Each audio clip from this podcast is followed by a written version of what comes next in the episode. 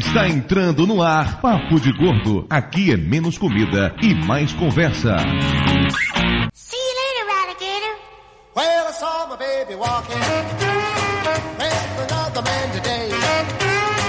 Well, I saw my baby walking with another man today. When I asked her what's the matter, this is what I heard her say. Ouvintes de peso, univos! De Salvador, aqui é Dudu Salles. E faz uma semana que eu não ligo a minha TV. Ah, pifou? não pifou, mas tá quase, ela tá seguindo esse caminho. De Resende, aqui é Mayra e eu tenho um gato que não me deixa assistir televisão. De Nova Iguaçu aqui é Lúcio. E um abraço para a Dona Redonda. É, aqui de São Paulo é Flávio e a televisão me deixou burro, muito burro demais. Olha só, Flávio fazendo referência musical, que bonitinho, tio Flávio. Gostou, né? Aprendeu? Gostei, isso também você achou na fase mais punk dos Titãs, não foi? Uhum. Cara, ele puxou da ra- das raízes dele. Exatamente. Eles nunca foram punks, né? Para com isso. Cabeça de dinossauro tinha um pezinho lá, porra. Ah, eles eram tão punks quanto o Big Idol, vai. Não. Quanto supla. quanto supla, né? E tá certo, eu não vou discutir não, Flávio, que de punk você entende, não discuto tudo bem. Aqui de São Paulo é o Rod Reis e toda a disposição dos móveis do meu apartamento e toda a minha agenda são organizados tendo como referência a TV e sua programação. Nossa, que frase brilhosa! Ah, bicho. Ah, tinha que ser com uma coisa completa. Tá certo, mas eu não posso lhe criticar não, que na minha casa também é assim. Ou era, pelo menos. Qualquer casa brasileira é assim. Ah, depois eu vou falar sobre isso, eu tenho uma teoria. Meu Deus. Tô presente antes da sua teoria, né? De São Bernardo do Campo, aqui é Johnny Ken, e eu parei de assistir novela pra gravar esse podcast. Oh, oh, que dó. Ainda, ainda bem que acabou de acabar a novela, senão eu ia ficar chateado. Conversação vai começar o jogo agora. Aqui em Olha São Paulo tá passando, tá passando o filme do Jack Chan. Que horror. O que, que é pior, né? Filme do Jack Chan ou ver os- o Vasco jogar? Ó, o filme do Jack Chan é mó legal. É, tá certo. O Vasco é uma bosta. O Vasco é uma bosta, tem razão. Concordo contigo. Pois é, ouvinte de Pedro, estamos aqui hoje não para falar sobre futebol, como o Lúcio e o Flávio tentaram desviar o assunto, mas sim para falar sobre televisão, sobre essa caixinha mágica. Caixinha mágica, só se for do podcast anos 90, né? Que agora é, sei lá, um bloquinho mágico. E hoje, para falar sobre televisão aqui, nós temos dois grandes entendidos em televisão. Rod Reis, que desenha TVs como ninguém. Bem-vindo mais uma vez ao Papo de Gordo, Rod Reis. Valeu, Edu, por terem chamado. Edu, por que eu chamei de Edu? Não sei. Porque eu tô doente. Porque É, vocês estão ô- íntimos. É. Porque há uma possibilidade de sexo mais tarde. É porque a minha voz tá, tá desse jeito, então Edu fica mais sexy.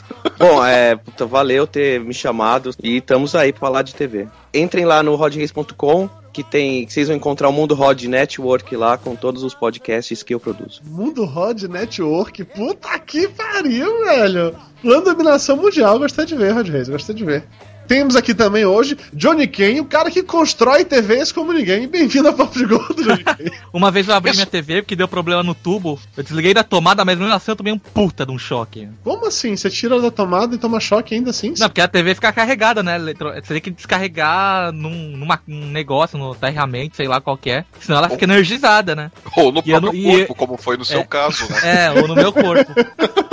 Johnny Ken, além de construir TVs e tomar choques por aí, onde é que as pessoas podem lhe encontrar na internet? Putz, é mais fácil procurar no meu Facebook, facebook.com.br JohnnyKen, aí tem todas as parafernálias que eu faço no dia a dia. Ignomic, PodPod, Infopod, Coluna Tech Tudo, entrevista, essas monte de coisa. Todos os links, obviamente, dos nossos grandes convidados, entendidos demais no assunto TV, estarão aí no post. Mas antes de mais nada, vale lembrar que o programa de hoje pesa 670 quilos, com a média bem razoável de 111,60. Hoje não tá tão alta assim, mas admito, já esteve muito mais baixa. E vamos lá pros e-mails. Um minuto de comercial.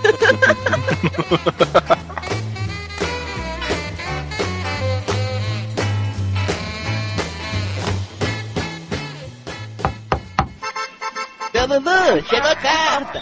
E não é cobrança.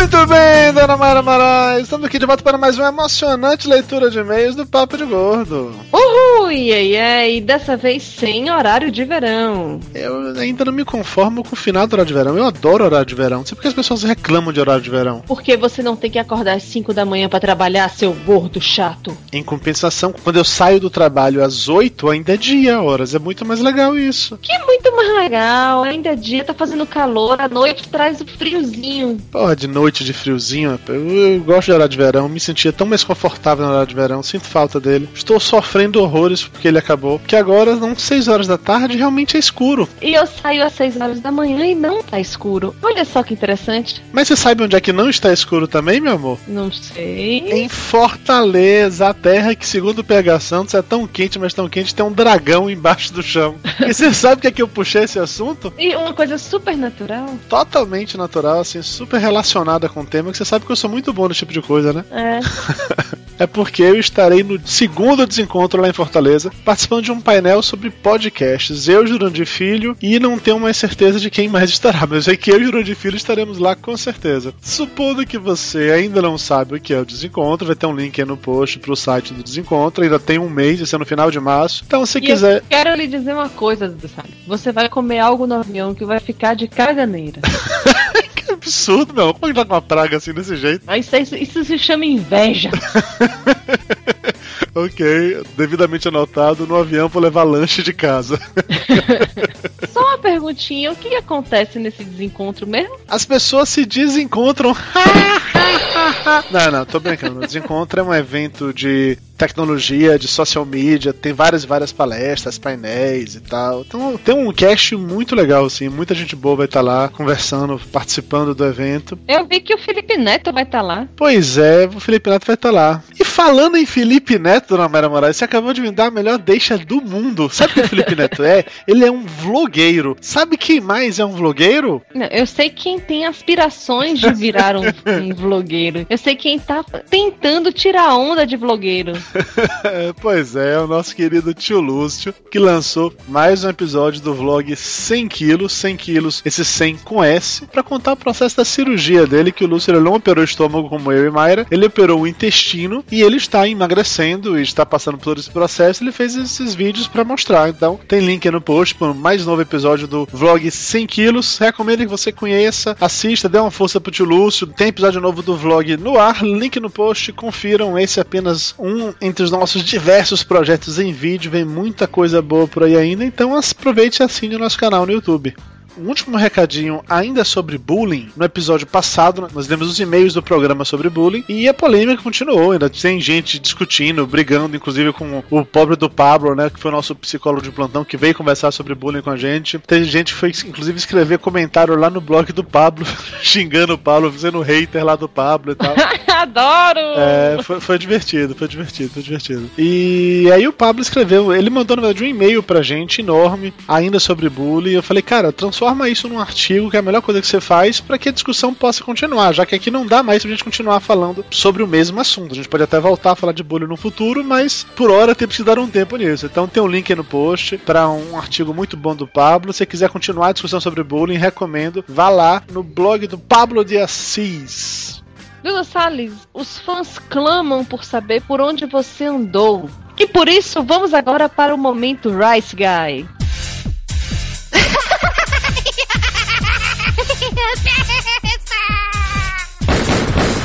No more, Mr. Rice Guy.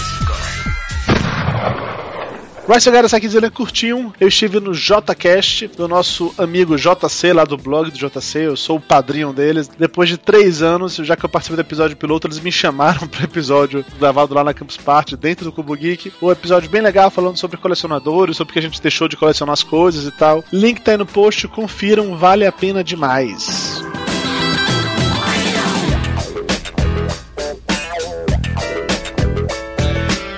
Se você não quiser ouvir o feedback do programa anterior, pule diretamente para 18 minutos e 34 segundos.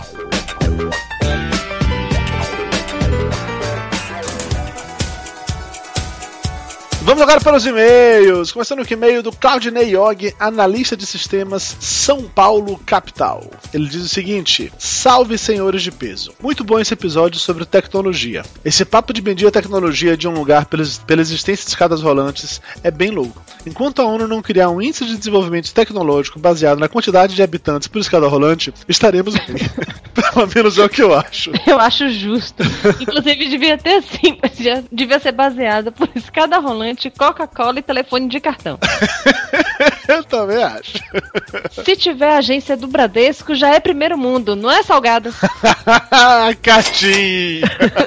Ele continua. O que mais me chamou a atenção nesse episódio foi ter assistido a transmissão pela internet, o stream de vídeo, e poder comparar com o podcast já editado. Acabou que o stream virou meio que um making-off total do podcast, e isso foi bem interessante. Apesar de acabar com um pouco do romantismo, foi possível ver quanto trabalho ainda precisa ser realizado até a publicação do episódio. O estranho deste último cast foi a trilha de fundo. Tudo bem, o seu Dudu avisou que o podcast seria mais atrasado ainda se não tivessem feito essa parte por ele. No entanto, é nesse ponto que, que percebemos o quanto a trilha sonora faz parte da identidade do podcast. A seleção musical foi bem diferente.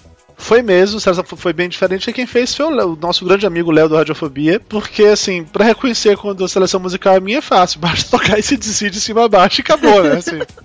de novo, agradeço aqui ao Léo, de verdade, pela força que ele deu. Se não fosse por ele, aquele programa demoraria pelo menos uns dois dias para sair. Aí o Claudinei conclui dizendo: fora essa observação referente à edição, o episódio foi excelente e o tio Flávio foi um show à parte, fazendo toda a sonoplastia do podcast. Além de um dos momentos culturais mais viajados que eu já ouvi. É, o Flávio ele estava particularmente inspirado no dia da gravação desse podcast, quando ele fez aquele momento cultural. Eu ainda acho que ele bebeu muito antes de ir pra Campus Party, mas eu não tenho prova, então deixa assim. E meio agora do Adilson Jailbird. Que chique, Jailbird Ketchup.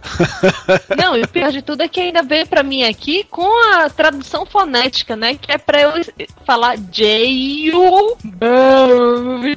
Lê o e-mail dele que você entende o motivo. De 85 quilos. Ele diz o seguinte: Acredito que já posso classificar minhas citações do Papo de Gordo como bullying. Já me confundiram com Jailbird, agora me chamam de Edilson. Tudo bem, eu perdoo. Isso vai ajudar a formar o meu caráter. Mas acredito que vou ao cartório para conferir se já podem trocar o meu nome para José. Assim, Zé é difícil de errar. Olha, a culpa não é nossa, você tem realmente um nome muito complicado de falar, pô. Se não fosse pela tradução fonética, ninguém ia acertar essa porra nunca. Parabéns pelo cast. Pude me sentir dentro do cubo de vocês. Ui. Ui. Como assim? O cubo é do Tato, do Léo e do Mauri, não é nossa não. A gente só entrou lá pra usar, tá? Ah, é, vocês só usaram o cubo Exatamente. Ai. Exatamente. Ah, vou tá novo. É. Ele continua assim. Acredito que um dos maiores in- inventos da humanidade, depois da roda, é o fone de ouvido. Te mantém um mundo particular à parte, quase uma utopia sem funk, papo de véia no ônibus.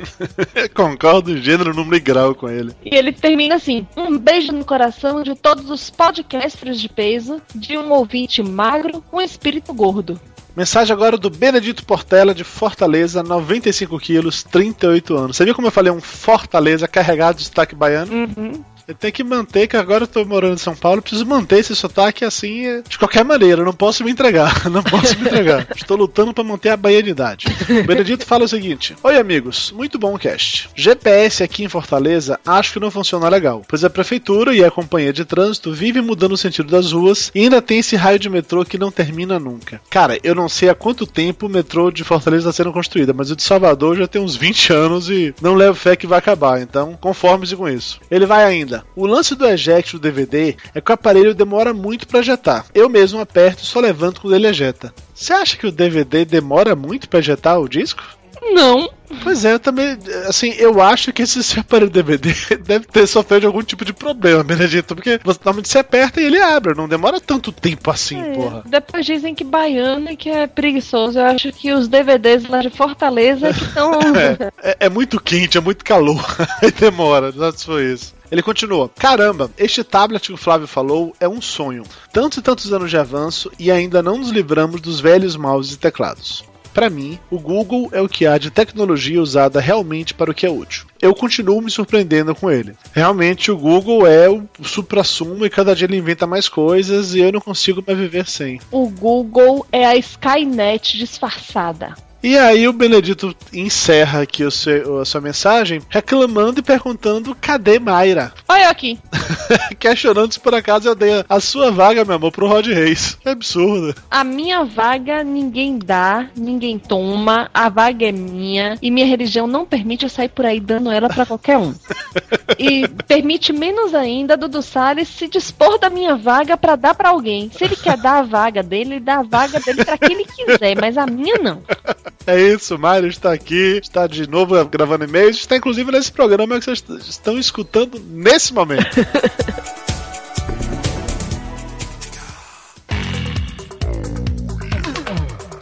Vamos agora para os abraços. Começando com um abraço pro Alan Araújo Brandão, o Lan, que foi o primeiro a comentar no cast passado. Abraço pra Flávia Coelhinha. Ui. Que, se eu não me engano, é a namorada do Lan, diga-se passagem. Que ele pe- pediu o primeiro lugar só pra ganhar um abraço pra ela. abraço pra Aline Corral e pro seu namorado, Leandro Gomes, que apresentou o Papo de Gordo pra ela. Que presente de grego, hein? pois é. Abraço pro Daniel Medina, que costuma matar baratas com raquetes elétricas e até mandou um vídeo pra provar isso.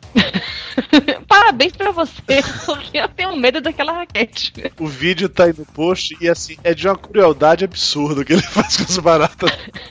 Eu tenho mais medo daquela da raquete do que das baratas, hein? Abração pro Fernando Lazzarini, que acha que a melhor invenção tecnológica foi o cortador de unha. E eu concordo com você. É pra cortar sua unha, meu filho, é um ancinho quase. Ou antigamente minha mãe cortava minhas unhas. Quando minha mãe parou de cortar unha, eu tive que me virar com cortador de unha. Já que a minha mulher não corta minhas unhas, não é? Não, é verdade, eu não vou. Não corto suas unhas e não vou cortar suas unhas por causa disso. É. Por causa desse seu. Por causa desse seu ataque de pelanca. Abraço pro Thiago Iorio, que me pediu um abraço no Cubo Geek e eu falei Thiago Loiro porque eu não entendi a, a letra da porra que me deram lá. Mas tudo bem. então, de novo, abraço pro Thiago Iorio, que fez um extreme fail nos comentários do Papo de Gordo. Ele comentou, sei lá, em terceiro lugar e colocou no primeiro, achando que era o primeiro, dizendo assim: É, eu sou o primeiro, não fique triste, você não conseguiu ser o primeiro aqui, vacilando na calçada e tal, é um viadinho mesmo. Abração pra Tainá Teles, do codnerd.blogspot.com. Abraço pro Renato Veiga, que sugeriu alguns temas pro Papo de Gordo. Abração pro Hugo. Pro Sandro Lazari. Para Gleice Oliveira, que acha a Mayra linda demais, eu também acho. Ah, obrigado, obrigado. Me recuso a mandar um abraço pro Ricardo Ferro. Mentira. Abraço pro Ricardo Ferro, que acha que a raquete elétrica é o Jorge Foreman Grill dos mosquitos. Eu também acho. Abração pro Bruno Calazans. Pro André Tobo, que mandou o link mostrando que é possível customizar as falas do GPS. O link tá aí no post, podem conferir. Eu fiquei altamente interessado. Eu e Flávio vamos montar o GPS Papo de Gordo. Espero por isso. Abração pra Kel Bonassoli. Pra Flávia Santos. Pro Alan Daniel, que acha que o Guanabara ainda deve estar fazendo terapia depois do último Papo de Gordo. Eu não duvido nem um pouco. Pro Gustavo Lopes e pra sua irmã Carolina Lopes. Pro Vladimir Ismael, que avisa que os GPS não funcionam em diadema. Abraço pro William Guterres. E pra todo mundo que mandou e-mail, comentou no cast passado, que todo mundo que tweetou, que curtiu nossa fanpage, essas coisas todas. É isso, galera. Valeu, muito obrigado mesmo. Vocês são sensacionais. E estejam aqui de volta em 15 dias para mais um episódio no papodegordo.com.br. Vamos agora voltar pro programa já!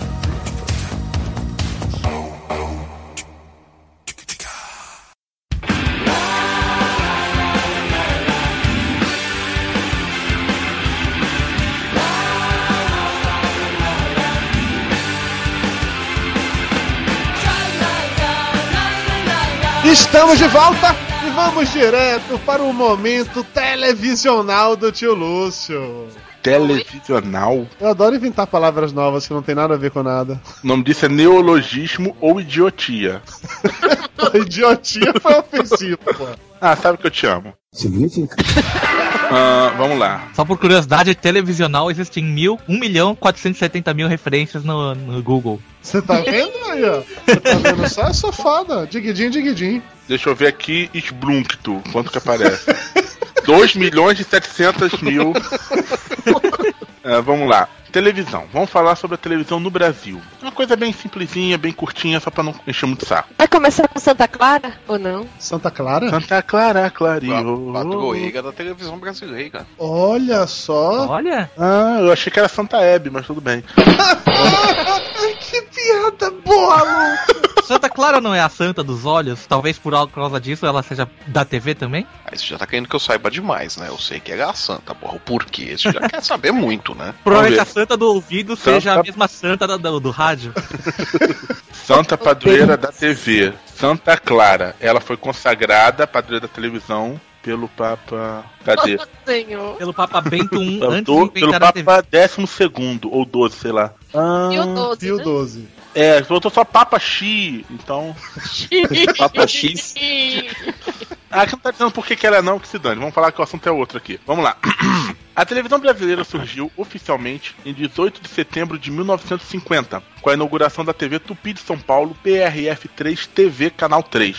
Tudo graças a Assis Chateaubriand, que encomendou equipamento de transmissão à RCA. O primeiro programa foi o TV na Taba, com a participação, entre outros, ah, porque Taba de taba de TV? Tupi, TV Tupi, TV, TV na na Taba. tábua? Caralho, e vocês reclamam das minhas piadas, puta merda. É, eles já eram infames naquele tempo, né? Então, é, o primeiro programa foi esse, com a participação, entre outros, de Lima Duarte e Hebe Camargo. Eles tinham duas câmeras, mas uma acabou pifando, só que o Lima diretor Duarte já fazia o Sassamutema? deve fazer o Tom Lázaro. Quero melão! é, uma acabou pifando, mas o diretor Cassiano Gabos Mendes mandou ir assim mesmo, dando um jeitinho. Cassiano Gabos Mendes. Não, não é o. Cássio Gabos Mendes, é o Cassiano Gabos Mendes. Eu sei, mas ele. a- Quando eu era menina, ele ainda existia. Não, ele morreu tipo uns 10, uns 5, 10 anos. Cara, o Daniel Vai. Filho tem, tem quase 90 anos, então esse povo Caralho, sério? Meu filho tem 90 anos? tem 70 e bordoada. Quem? O Salomão Ayala? Salomão Rayala. Que medo. Vamos lá. Como ninguém tinha TV na época, Chateaubriand mandou espalhar 200 aparelhos importados pela cidade. Nessa época, as transmissões ocorriam à noite, entre 18 e 23 horas. No ano seguinte, já havia 7 mil aparelhos de TV em São Paulo e no Rio, cuja filial da TV Tupi estreou em 20 de janeiro. De lá pra cá, aconteceram algumas coisas. Tivemos Repórter Essos, telenovelas, TV em cores, o Chaves, a transmissão alta definição, a Copa do Mundo, a TV 3D e outras coisinhas de menor importância. E claro, Ah, para, para, para, desculpa, desculpa aí. Por que, que o Chaves virou uma coisa de grande importância pra você deixar ele nessa lista e tirar o resto? Porque o Chaves tá aí desde que surgiu a televisão e vai continuar aí pelo resto da eternidade. Ele é importante, não discuta. É porque o Lúcio assiste o Chaves até hoje. Pô, acabaram de descobrir episódio inédito do Chaves. Pô, maravilha. É praticamente o terceiro segredo de Fátima, isso. Bom, e outras coisinhas de menor importância. E claro, Lima Duarte e Hebe Camargo se mantendo como uma constante da TV brasileira, ao menos até chegar à TV holográfica. É um resumo bem resumido, né? Eu tava esperando a punchline, assim, não tem punchline, é isso mesmo? Queria, mas quebrou com o negócio do Chaves, aí acabou ficando sem força, entendeu? Nossa senhora, esse foi mais um momento sonífero do tio Lúcio. Aumenta o volume da TV pra aguentar agora. Aí o Johnny refala, aí eu parei de ver a novela por isso, né? Ok.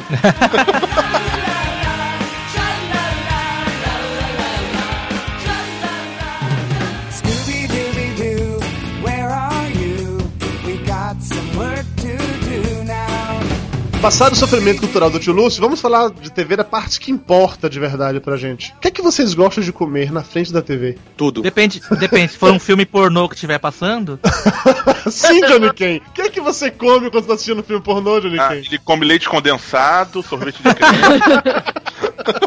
Quando eu era criança, eu costumava pegar é, bolacha doce, bolacha recheada, colocava na geladeira pra poder comer e quando eu tava assistindo Sessão da Tarde. Que eu gostava sempre de bolacha gelada, assim, era, era padrão. Hoje em dia eu não faço mais isso, mas eu fazia muito antigamente. E o filme pornô? Não, no filme pornô Eu não. achei que ia vir com alguma história de filme pornô da época. É, eu Eu tava, tava também, esperando tô- também. eu não tô entendendo também. Onde é que a gente vai chegar? Aqui, você começou com a bolacha, eu tava, peraí, pegava a bolacha recheada e fazia o que durante um pornô? Eu, olha, eu, eu não vou falar de filme pornô. Hoje Mário está na gravação. No programa 69 eu falei de filme pornô. Hoje eu não vou falar de filme pornô, entendeu? O Johnny Ken, que é um homem solteiro, fala de filme pornô. Fala aí, Johnny, você come o que no filme pornô? Ah, um melão, né? Aqueles caras. melão não, né? Mamão, né? Não, uma torta, né? Uma American Pie. Não, sério, vocês têm alguma preferência de coisas que vocês gostam de comer sempre vendo TV? Ah, depende. Se, se é filme, você come pipoca, você come alguma coisa assim que lembra cinema, né? Agora, se for qualquer outro, outro programa, depende do horário do, do dia. Tem gente que toma café, almoça, janta. Na verdade, tem gente que faz tudo na frente da televisão. Você janta uma macarronada, por exemplo, vendo filme. Depende também se é, tipo, em português ou em inglês. Um, um, um filme legendado vai exigir uma atenção maior, então você tem que comer alguma coisa que você não precise ficar olhando com atenção porque tá comendo. Que você pode errar a boca, né? Cara, desde que eu passei a morar sozinho, eu não uso, não sento mais em mesa fazendo uma refeição, é sempre em frente à TV. Não, mas faz igual eu. Eu coloco a TV na frente da mesa. É ok, tudo bem, mas sei lá, o sofá é mais confortável, entendeu? Especificamente aqui, que, a- que a minha TV maior tá no quarto, eu sento na cama mesmo pra, pra comer, direto, assim. Não- nem o hábito de sentar no sofá eu não tenho mais. E faço todas as refeições em frente à TV, sem problema nenhum quanto a isso. Ultimamente tem sido em frente ao computador, na verdade, que eu vejo cada vez menos TV. Mas era padrão pra mim, assim. Um negócio que o Rod falou logo na abertura do, do programa, de que a vida dele, os horários são definidos de acordo com a TV. Depois que eu passei a morar sozinho, a forma que eu usava pra definir as refeições eram também baseadas nisso. Eu queria tomar café da manhã não, que eu tava dormindo sempre, mas almoçar durante o jornal hoje e jantar durante o Jornal Nacional, que era quando eu parava pra ver o noticiário e fazer uma refeição no processo. A TV hoje ainda é a fonte de informação principal pra vocês? É fonte de entretenimento principal pra vocês ou não? Acho que entretenimento eu passo mais tempo na internet me divertindo do que assistindo TV. Mas como fonte de informação, acho que ainda continua, né? Porque muita gente fica trabalhando o dia inteiro e a principal fonte de informação é o Jornal Nacional. É, no meu caso eu gosto de ficar ouvindo muito rádio, né? Então quando eu tô no trânsito eu boto na CBN, assim, pra ouvir notícias do dia. Mas muitas pessoas que não têm acesso à internet quando trabalha, é, fazem outros serviços que não têm acesso ao computador, chegam em casa e a fonte principal de notícia é o Jornal Nacional. É Jornal Nacional e fantástico, né? Porque você chega no trabalho na segunda-feira de manhã, pelo menos uns 15 minutos do café da manhã é pra discutir o que que foi teve no Fantástico. Isso a não ser que seja entre janeiro e abril, que tudo é pra discutir o Big Brother. Sim, sim. É, Eu meio que migrei completamente tanto a fonte de informação como de entretenimento da TV pra internet. Eu hoje vejo as notícias nos próprios sites, inclusive boa parte dos noticiários da Globo eu vejo depois no site, na hora que eu quiser, ou pelo menos as matérias principais. Vejo, ah, hoje falou sobre isso, isso e isso, eu escolho as matérias que eu quero assistir, assisto lá. E eu realmente não ligo a TV aqui de casa há mais de uma semana. Mas eu, eu acho o seguinte, quando a, a- você- assiste é, um programa pela internet, um programa de TV pela internet, pra mim é como se fosse TV.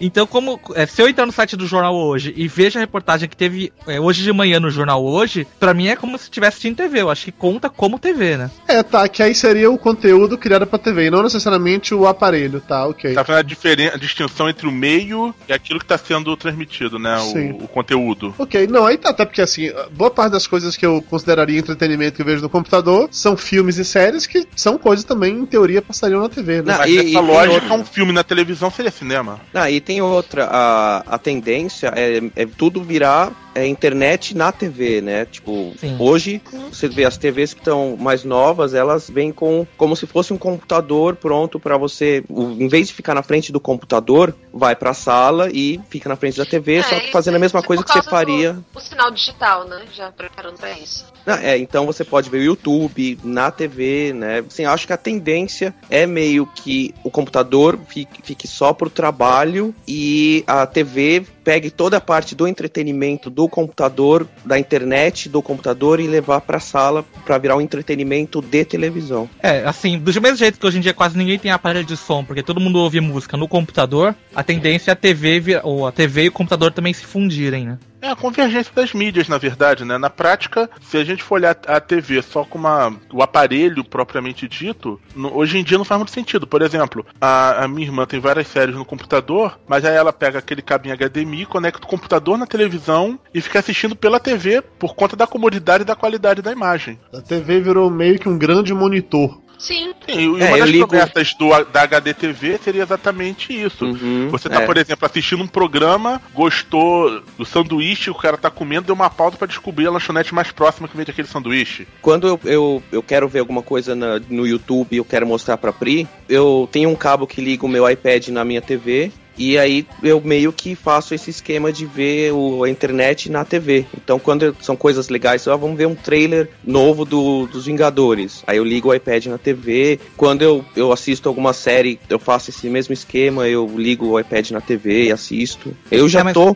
é, integrando assim do meu, ao meu modo, né? Quando a gente fala em TV, vocês entendem o aparelho de TV ou a programação que passa dentro dele? Até então eu tava me referindo apenas ao aparelho, mas eu concordo, se o produto foi feito em teoria pra TV, ainda é TV, né? Mas não necessariamente foi aquilo que o Lúcio falou. Então, um filme que passa na TV é cinema, não é? Mas existem filmes para a TV e filmes para o cinema, sempre houve essa distinção. Não, tudo bem, mas HBO tá passando filmes. Não, não, não, mas, ah, mas it's not TV, it's HBO. HBO é diferente. Então pega, pega um outro aí hoje, pertinho. Eu entendi o que você tá falando, relaxa. A AMC que faz Walking Dead, por exemplo. Aquilo é TV, aquilo é cinema, o que é aquilo dali? É, podcast é rádio? É a mesma discussão. Mas aí eu não sei, porque eu acho que o grande lance fez com que eu trocasse a maneira como a TV transmite a informação e eu vou ver isso na internet hoje, é que eu vejo na hora que eu quero. Aí entra o mesmo lance da comunidade do podcast, entendeu? Assim, eu não quero mudar o meu horário de, pra que eu assista aquele programa naquela hora, eu vou ter que estar em frente à TV. Eu não quero fazer isso. Eu quero assistir aquele programa na hora que eu quiser. Então eu vou lá no site da emissora e eu vejo o programa lá. Isso é uma coisa que eu acho bem legal, que hoje em dia praticamente as emissoras todas deixam os programas do ar, né? Então, mas, por exemplo, Mas as até TVs aí, hoje. a- as TVs te- com Time Machine, então, a tecnologia tá barateando e você vai poder fazer isso na TV também. Sim. Dá na mesma. Com a diferença que você não vai precisar ocupar banda e, teoricamente, você não estaria fazendo pirataria, porque baixar filme seriado na internet seria ilegal, né? Não é o Lúcio que fica vendo novela e aperta o pause pra gravar podcast, Lúcio? Ah, pois é, aproveita o SKHD que tem esse negócio de botar pausa, bota o pausa enquanto vejo novela pra poder gravar podcast, pô. Eu acho, por exemplo, que a gente que, tá, que é velho que faz essa distinção ainda, que criança hoje em dia tá nem aí, vai querer ver a galinha pintadinha, não importa se é na TV, no computador, no iPhone, tá pensando no conteúdo, não no, na mídia. É, é, mas é isso mesmo. ó, Quem tá nascendo hoje não vê essa diferença, tipo, o filme é, é pra, pro cinema, o filme é pra TV, o filme é pra ver no, no, no computador, no YouTube. Ele é tudo pra você É ver. apenas o filme. É, é só o filme. Que ele pode ver tanto no computador, no, no iPad, no notebook ou na TV. Muda um pouco a experiência, talvez. Tipo, no, no cinema ver um cinema normal e um IMAX. Mas, na essência, o É, conteúdo porque- é importante. Até, até porque o- a- as TVs estão virando 3D, porque o cinema virou 3D. Então é tipo, ninguém quer perder o seu espaço. Ninguém quer É perder aquele dinheiro. negócio, né? O- o- Hoje em dia você já tem tecnologia de computador, o próprio Mac é assim, né? O iMac é o, é, é o monitor, é tudo integrado aqui ao monitor. Daqui a um tempo você vai substituir a televisão por um equipamento desse, porque o iMac, se você quiser colocar ele no, na- no teu quarto, num- numa altura legal, você transforma ele no teu aparelho Na verdade, já substituiu de certa forma. No, no Brasil, que isso não é muito forte, mas lá fora tem, a- tem aquela caixinha da Apple que integra o computador com a televisão, com o DVD, com tudo mais. E você tem uma programação completa de TV no computador e vice-versa. A verdade é, você, você vai eliminar o, o aparelho televisão com função apenas de televisão, e isso tá com, com os dias contados. Tá? Isso não vai existir. Você vai migrar para um computador que faz, às vezes, de televisor também. O pessoal do Pirata Cast fez um episódio sobre Media Center em que eles falavam sobre como eles botavam um computador lá central como rede e isso ficava ligado em tudo, inclusive na TV. Então que eles usavam um computador fixo do lado da televisão pra ficar fazendo essa coisa que a gente tá falando aqui. E a TV virava um mega monitor. É, A, a TV de Mayra é daquelas grandonas que pode acessar a internet via Wi-Fi, só configurar essa parada. Mas se for, ela vira realmente um mega monitor também. Pô, aquele iMac de 42 polegadas é equivalente a uma televisão, cara. Sim. Bobear até a qualidade melhor. O, o iMac normal, o iMac normal de 21 polegadas. e- O tamanho maior tradicional é o 27, mas é o 27. tem de- Não, não, a gente, a gente tem, tem- o de 21,5, acho, né? Que é, É, o, mais- tem, o mais tem. vendido, o mais comercializado aqui. O monitor dele já é uma tela HD, cara. Você bota o DVD ali, você tem um televisor pra, pra colocar no teu quarto, porra. É, mas tem um problema, né? O IMAX você coloca em cima da mesa. E você não, normalmente você não assiste a TV em cima da mesa, né? Mas você leva pro quarto, bota no Você quarto, leva pro quarto, coloca. Ah, e o iMac ele é tão leve que você coloca uma base, você coloca ele na mesa de, de trabalho no, no quarto, coloca o rack no, no quarto e faz o rack de mesa de trabalho. O iMac é todo Wi-Fi, você não precisa de fio ligado no teclado, você coloca o teclado e o mouse onde você quer. Aí você tá assistindo um filme e começa a pipocar a janela de MSN. Trulum, trulum. Aí você desliga essas merdas, né? Você vai ver o filme. Ah, meu filho, no futuro, você, no futuro muito próximo, você vai estar vendo um filme, vai pôr a janela falando, acabou o leite da geladeira. Daí um dia você tá assistindo um filme pornô na, na- no iMac, aí de repente abre o chat com a webcam ligada, assim. Tlim! Né? E a mensagem falando: acabou o leite da geladeira. Pera aí que o ator aqui está produzindo mais. E esse foi o fim da indústria pornô. De nada, cara. É a indústria pornô que movimenta isso. VHS, ele explodiu graças à indústria pornô e coisas do gênero. Televisão é o que é DVD, graças à indústria pornô. Tudo, né? A internet também. Tudo na vida ou foi desenvolvido graças à indústria de guerra ou à indústria pornô. Tudo. O que é quase a mesma coisa também. Tá todo mundo fudendo alguém.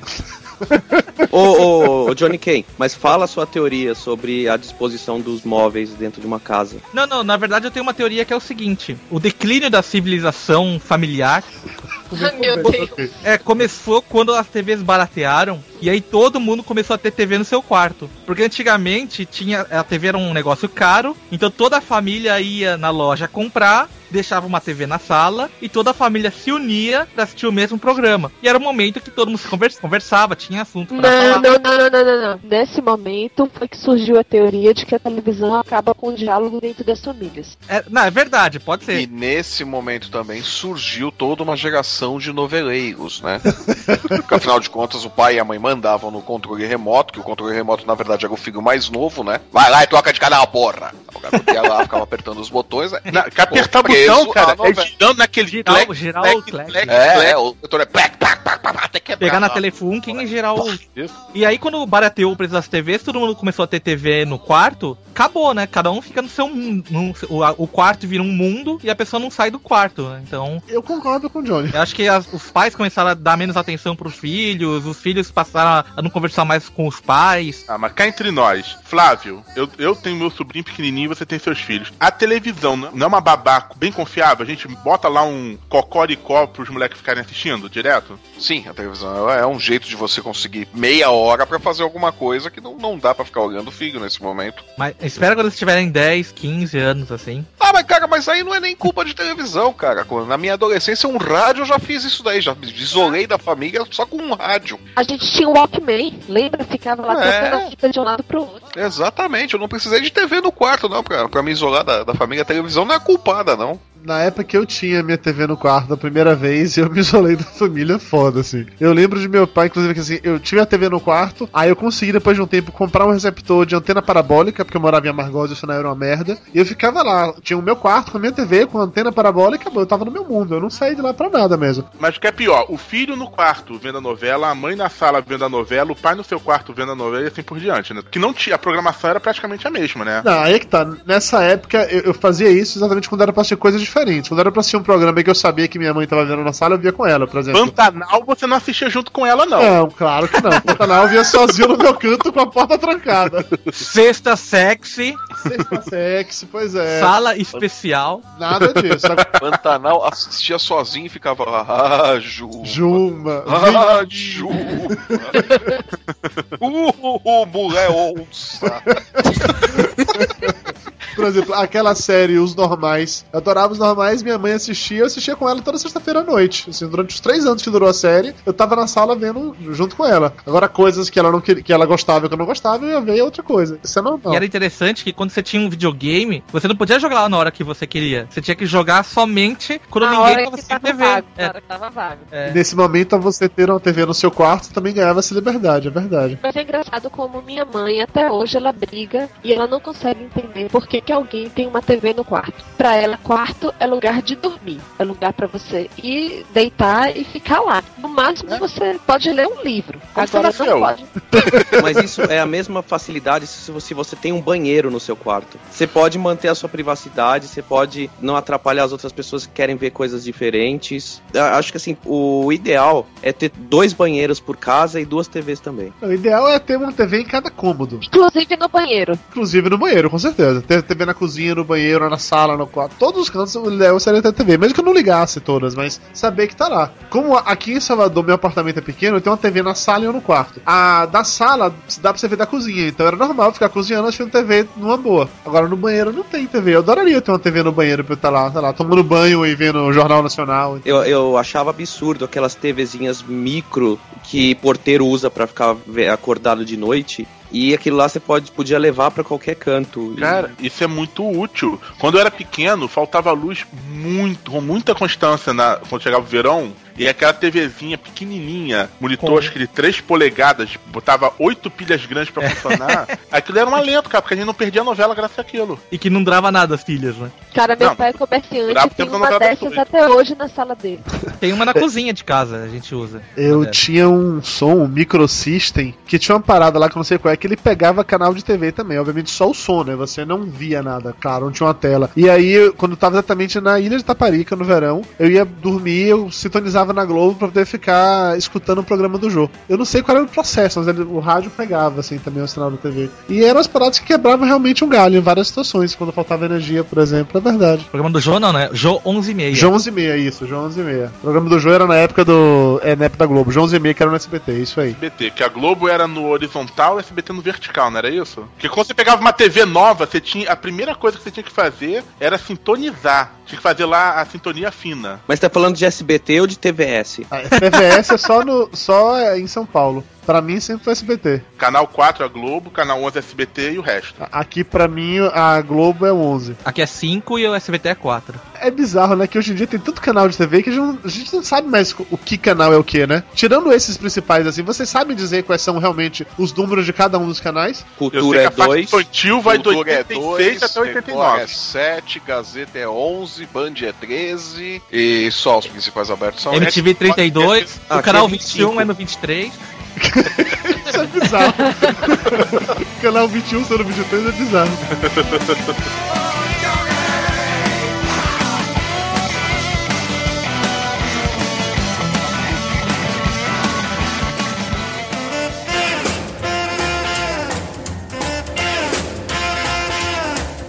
Aqui em Salvador, né, aqui no, como em casa eu tenho um Sky. Lá em Resende, o Mayra tá com net. E os canais da Sky e da net são diferentes, o número. E caralho, velho, eu fico perdido com isso. Que aqui eu consegui decorar aqueles que eu acesso mais. E pra piorar, não tem aquele menu pra gente ficar navegando. Pois é, a, a net, além disso, não tem essa paradinha desse menuzinho. Quando eu assinava a net há muito tempo atrás, tinha aquela revista que vinha com Como a assim? A, ne- a NET não tem menuzinho? Lógico que tem. Ah, tem, Você pode ter tem. a net digital, a net lá de Resende não tem menu pra você ver o que A tá ne- a- aqui, aqui não era digital antes e tinha menuzinho sim. Mas mostrando a programação inteira, o que tá rolando. Mostrando a, pro- mostrando a programação inteira, mostrando a programação da semana. Onde? Mas Tinha. isso, tá, mas Tem, vai, o- na vai, no canal da, vai no canal, no, no controle tem ali net, É portal. agora na net, Botãozinho portal. Não, portal. eu não tenho controle da. Não tenho uma paradinha assim, uma- um receptor da net. Deve estar ligado direto na TV. Ah, É tá, uma- diga- ah, tá ligado direto na TV? É, direto É. não tem como. Ou a parabólica normal. A parabólica pequenininha que tem. Ah,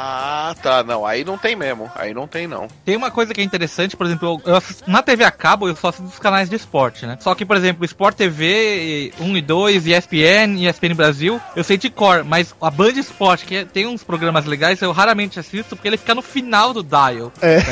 Isso é escroto. Isso Então é eu, escroto. eu, não- eu Tá raramente leio. É, eu raramente lembro de assistir a- o Band Sport, porque nunca chega, porque tem um monte de canal fechado, aí depois a Band fala, eu- É muito ruim isso aí. Quando eu tô vendo pela Sky também, eu fico meio que migrando ali no espaço de 20 a 30 canais pra cima ou pra baixo. Eu esqueço de ir além daquilo dali. Eu não tenho paciência. Mas é engraçado porque tem um- uma parada que eu acho que tem pelo menos quando eu tinha TVA tinha isso, né? Uma parada de você registrar favoritos no controle, né? Tem, tem, tem. Aí você, você registrava ali, você, tá, você ia direto nos canais que você gosta de ver mesmo e, Pô, vou até e pulava agora. todas as merdas, né? A Sky HD, por exemplo, me deixou preguiçoso nesse sentido. Que, tipo, séries que eu acompanho, eu programo pra gravar e assisto depois. Então eu fico- não fico decorando o, Nem horário, os nem. números. Nem horário, Horário. nem numeração. Então, essencialmente, eu ligo, ou tá na Globo, ou tá na Warner. Na, naquele horário fica passando as mesmas séries sempre uma atrás da outra, incessantemente. Normalmente meu café da Friends. manhã é assim. É, Friends. Friends passa no Warner qualquer hora do dia ou da noite. Friends, Sou de Christine e Two Half Men. Depois começo de novo. E esses outros que eu gravo ficam lá gravados, tem um númerozinho do lado. A própria propaganda eu passo com FF. Assim, me desabituei totalmente a uma vez ou outra sentar no sofá, eu fico navegando pelo, pelo guia, mas aí eu fico com preguiça para no primeiro que aparece. Ah, mas isso daí é, é todo mundo que tem essa facilidade de, de gravar a programação. Se, eu- se eu tivesse o aparelho aqui pra fazer essa gravação, eu também eu programava a semana inteira e fim de papo. Não, não ficava vendo dial de porra nenhuma mais. O que que você que que você fez com o seu VHS? O meu VHS eu faço isso até hoje com o meu. O meu VHS eu joguei fora tempo. Quebrou Nossa, e não, não, VHS, não compensava consertar. Eu tenho videocassete até hoje e eu gravo as coisas na TV. Quando eu, eu saio pra dar aula à noite, vai passar alguma coisa, eu programo o vídeo pra gravar, deixo gravando. Aí quando eu volto pra casa, eu volto a fita e assisto. Até hoje eu faço isso. Não, eu tenho VHS só porque ainda tem algumas fitas antigas lá do de eventos do colégio que estão em VHS e ainda não passei pra DVD. Mas depois de terminar isso, não tem mais porquê. Engraçado essa história, tanto que o Flávio falou de como o Lúcio, de como usa o HD e tal, de gravar, de voltar, e eu como o lance do videocassete. Eu troquei isso do videocassete pela internet. Porque eu faço basicamente isso. Eu, a diferença é que eu não consigo só fazer isso num clique fazer a programação inteira. Eu tenho que ir atrás pra poder achar onde é que tá aquele programa, aquela matéria do Fantástico e tal pra assistir. Eu preciso fazer isso, é um trabalho a mais. Mas eu também desencanei disso de ficar seguindo horário regular de TV. Mas sabe uma coisa que eu acho engraçado? Sabe por que eu não gosto de baixar coisa pra assistir, ao invés de assistir pela TV? Porque uma das graças é você compartilhar o que você tá assistindo e comentar com as pessoas pelo Twitter. Sim, sim. Então você tá assistindo, sei lá, é, é, Jornal Nacional, aí você vê uma notícia interessante, você comenta e alguém responde, começa a gerar um papo, né? E quando você tá assistindo online, programa que passou faz tempo, ninguém tá assistindo com você. Eu acho divertido de assistir pela TV por causa disso. Então você sente falta de ter uma família do seu lado pra poder comentar o que tá acontecendo na TV. Nem sempre. Deixa eu dar um exemplo bizarro que aconteceu durante o Mídia Universo. Tava no sofá, eu e minha esposa. Eu, eu... Universo, Não, foi muito bom. Eu vi Muito legal. novela, eu vi Mas tava- Universo, mas é um tava eu- desgosto, é uma vergonha pra essa família. Não, peraí. O se- se pai fosse- não deve nem cumprimentar mais ele, né? Se fosse. Mister Universo, tudo bem, mas Miss É, Universo Flávio. é pra assistir, meu pô. Puta que pariu, o outro que assiste Miss Universo também, meu puta Tá bom, merda. lá, Rock Rio na televisão. O caso foi parecido, então vamos usar esse que é melhor. Se bem que esse exemplo é quando tava passando a Cláudia Leite, mas tudo bem. Bom, vamos lá. Tava vendo Rock pela TV, igual na mesma universo. Tava no sofá, eu e minha esposa. Ela com o notebook e eu com o iPad. A gente comentando pelo Twitter. E a gente esquecia de comentar um com o outro. Um via o Twitter do outro. e a gente comentava. É que eu concordo muito com vocês, pô. Essa Copa do Mundo, a última, que foi a primeira Copa do Mundo, assim, com o Twitter rolando, foi muito divertido. Mais legal do que ver o jogo era comentar com as pessoas. Esse ponto eu concordo com vocês. Acho até que aquela história que rolava de que a internet iria acabar com a TV, vai acabar não rolando por essa sensação que o Johnny acabou de comentar aí mesmo, de querer estar conversando com as pessoas sobre o que tá rolando. Ok, É, eu- no, no show, no show do. Acho que foi do Red Hot Chili Peppers. A gente fez. Eu, eu, a Elba, o Maurício Saldanha e o Girandir, a gente fez um streaming da gente comentando o show ao vivo. Então a pessoa assis- assistia e ficava com o nosso som do lado. E a gente só falando sobre o que tava passando na TV e só descascando em cima do, do show. Então a internet agregou um conteúdo a mais. É, o Rock in Rio realmente foi divertido acompanhar, assim, pelo Twitter enquanto estava vendo. Foi legal. É, vários programas tá, tá rolando isso de ficar comentando durante. O Big Brother, então, todo dia tem pelo menos uns 20 ou 30 sites fazendo streaming com comentários. E Big Brother sempre começa, começa a galera no Twitter falando. Se começar a falar de Big Brother, vai tomar um follow. Começa aquele inferno de, de vida também. Não, é- o pessoal tem Big que aprender Brother. a botar pra funcionar o filtro, né? Não, é Big Brother e final de novela e futebol. E Fórmula 1. E o E UFC. Fórmula, mas Fórmula 1 eu não, não me UFC. tanto. O UFC todo mundo começou a gostar Não, depois do Twitter. É, o UFC e qualquer coisa, né? Quando, quando o cara Super derrubou Bowl. lá a jornalista, dois minutos depois o pessoal tava xingando porque não tava no YouTube ainda. Entenda. É, eu acho que tem isso também que acabou sendo uma, co- uma coisa interessante. Quando você não está em frente à TV na hora que o, pro- o programa passa e acontece alguma coisa, o pessoal começa a comentar, já é aquela coisa, tem um link, cadê, cadê? Tem um link, onde é que tá, onde é que tá, eu quero ver. Então assim, tu- ninguém mais deixa de ver algo que passou na TV se quiser. E isso é uma parada que eu acho bem interessante, que o YouTube acabou facilitando pra gente. Uma né? prova de que a internet acaba com a TV é ver que normalmente Trend Topics é difícil não ter pelo menos uma coisa que não esteja Ah, passando naquele momento. principalmente se for final de novela, essas coisas assim, final de. Final de, no... ah, o final de novela, quando acabou o Astro, eu acho que oito dos dez eram relativos a isso. Falando em, em novela, vocês preferem novela ou seriado? Ah, Eu. Preguiado. Não, eu prefiro é, a morte à novela. prefiro fazer um tratamento de canal, né? Assistir Não, não fala isso não. Dudu, só, Não. só- olha, vamos lá. No caso de Dudu. Dudu, você prefere o quê? Seriado ou novela do Pescador Parrudo? Depende. Aí é outra pegada. Que novela Pescador Parrudo é o nicho do nicho do nicho, entendeu? Aí é um caso à parte. Não é novela. É novela do Pescador Parrudo, é outra coisa. É novela das sete, não conta. É isso A aí. novela boa é das seis e das oito. A o novela das sete é stand-up. Não, E do mas Viva, Viva, né? das sete maneiras. E do Viva. Tem, mas é, é mais Sede um... na- das antigas, né? Cambalacho, essas coisas. Não. Guerra do Sexo. Não, por exemplo, o que passou, terminou recentemente, o Morde a Sopra. Sopra, meu, terminou com eles descobrindo um buraco caindo no centro da Terra que tinha Ah. dinossauros. Mas, e não esqueça, foi numa novela das sete que ocorreu o primeiro incesto entre mãe e filho da televisão brasileira. Que foi exatamente o Pescador Parrudo. Exatamente, no- na Kubanacan. O filho comeu a mãe. Melhor novela da face da terra. Nunca fizeram novela tão boa quanto aquela. Mas, ah, fora de sacanagem agora, eu, eu falo mais de novela, eu não assisto mais novela, assisti muito antigamente. Mas boa parte dos seriados que eu assisto, eles têm um- uma parada meio novelesca, assim. A diferença é que Grey's você vê. Anatomy! Tipo Grey's Anatomy, tipo Glee. Acho que A Betty a Feia, né? Que era novela. Betty a Feia eu assistia também. Pra mim, a diferença de novela e seriado é que seriado é em inglês e tem uma película mais xananã e é semanal. que é uma novela. E agora nem mais, porque as novelas das seis são feitas em película também. Então é só porque é em inglês e é semanal. Eu acho que é o lance de Cara, é, basta ver o próprio exemplo da Betty a Feia, que era uma novela mexicana, argentina, sei lá. Novela, novela em falar de espanhol, genericamente chama de novela mexicana. E que virou um seriado, tinha uma pegada diferente, mas a essência é a mesma. Virou Se uma franquia, né? Pois é, se você parar pra pensar, cara, a quantidade de novelas da Globo com potencial, fazendo as devidas modificações, virarem é, seriados. É Renascer, muito por exemplo. Renascer viraria um seriado. Ferrado. Com certeza.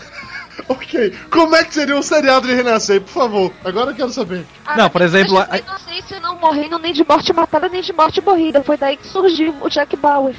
Pois é, o negócio é ver quem ia fazer o papel do cramulhão. Não, Dallas é, é bem renascer. É verdade, Dallas tinha essa pegada. Eu tô falando, porque Dallas é aquela. É tipo soap opera americana mesmo. Uhum. Mas ó, vou falar uma coisa, muita gente reclama, fala, ah, você assiste novela, que tosco, não sei o que, não acrescenta nada na sua vida. Mas não é pra acrescentar mesmo. É aquele momento que você quer, fala, vou desligar meu cérebro, quero assistir algo Exatamente. para me entreter. Eu não quero sair mais inteligente, não quero re- revolucionar o mundo, eu só quero assistir o negócio, desligar dos meus problemas e consumir aquela coisa que te deixa feliz depois que você assistir. É só isso parece. a função da Não, novela. E o pior de tudo é que o mesmo cara que, que fica sacaneando, tirando onda de intelectualoide de, e falando mal de novela, ah, porque eu não assisto novela só quando eu tô passando na cozinha e a empregada tá vendo, é a mesma pessoa que pega e liga a televisão no canal, no canal a cabo e vai lá chorar com Grey's Anatomy ou então se emocionar com algum Final de outro, Lost. com o final de Lost.